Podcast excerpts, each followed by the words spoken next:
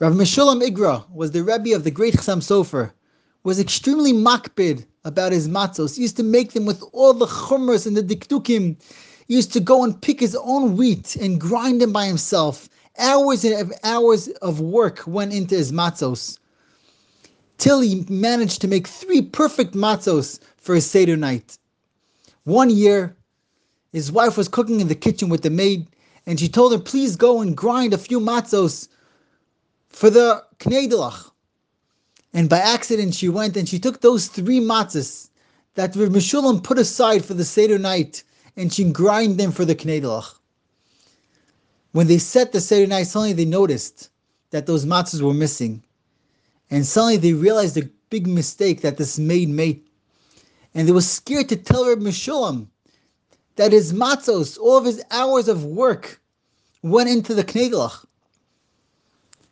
And Rav Meshulam walked in back from shul, and he saw that people were whispering and tumbling. He said, "What's going on?"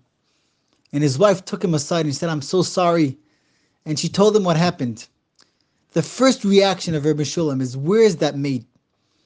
And they realized that she was hiding in the basement. She was so petrified. And Rav Meshulam called her over, and she said, "Don't worry, nothing happened."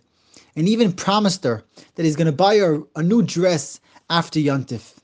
We're so busy with our chumras and our dikdukim on Pesach, but we must remember the first thing, being adam lachavero, a person's feelings comes before everything.